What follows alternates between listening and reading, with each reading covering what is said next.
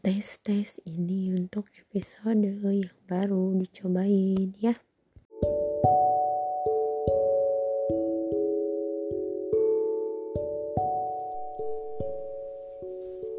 Assalamualaikum warahmatullahi wabarakatuh. Selamat siang bunda-bunda semua. Hari ini bertemu kembali dengan saya Nastiti. Di acara hari ini saya akan sedikit berbagi tentang pengalaman saya berada di gerakan BINAR. BINAR sendiri adalah gerakan bermain bersama anak dengan challenge sebanyak 30 hari. Di kegiatan BINAR, selain bermain, kami pun mendapatkan materi. Salah satu materi yang diberikan adalah tentang anak.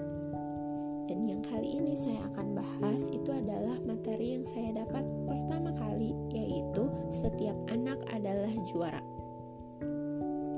Setiap anak, apakah juara?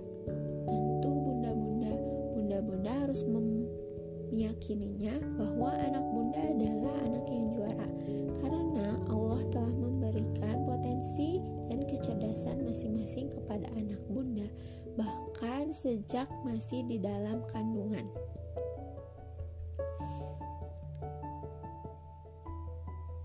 Bagaimana sih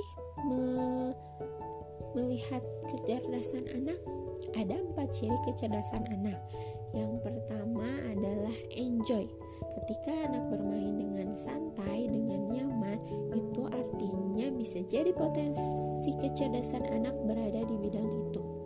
Yang kedua, ketika anak bermain dengan mudah.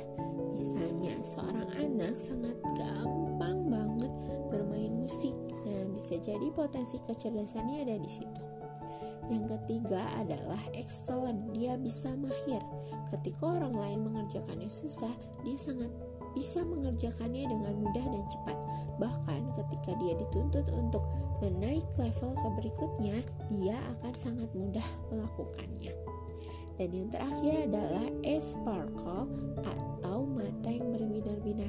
Ketika seorang anak melakukan kegiatan produktif dan matanya berbinar, itu artinya anak sangat menyukai kegiatan tersebut.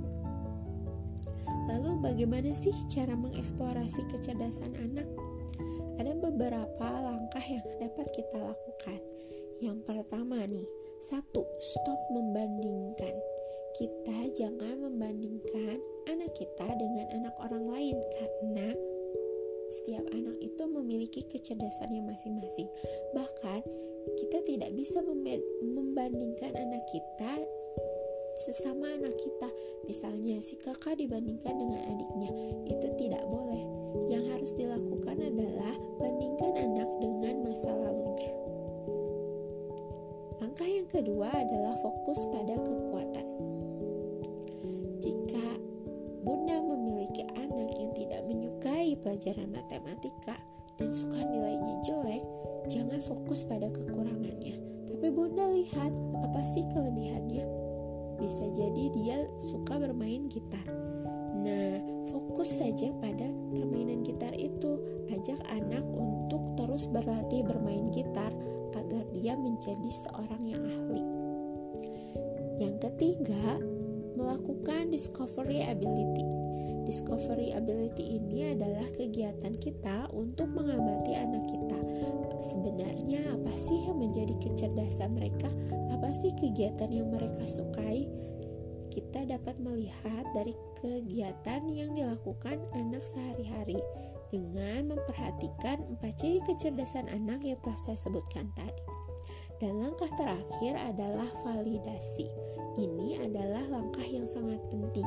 Validasi itu adalah mengkonfirmasi apakah anak benar-benar menyukai kegiatan tersebut. Jangan sampai bahwa bunda memikirkan bahwa kegiatan itu adalah kegiatan yang anak suka, tapi sebenarnya mereka itu tidak suka. Jadi, dalam semua tahapan, jangan lupa untuk memvalidasi. Tanyakan kembali kepada anak, apakah dia menyukainya, apakah dia menyenanginya, dan apakah dia bahagia melakukannya.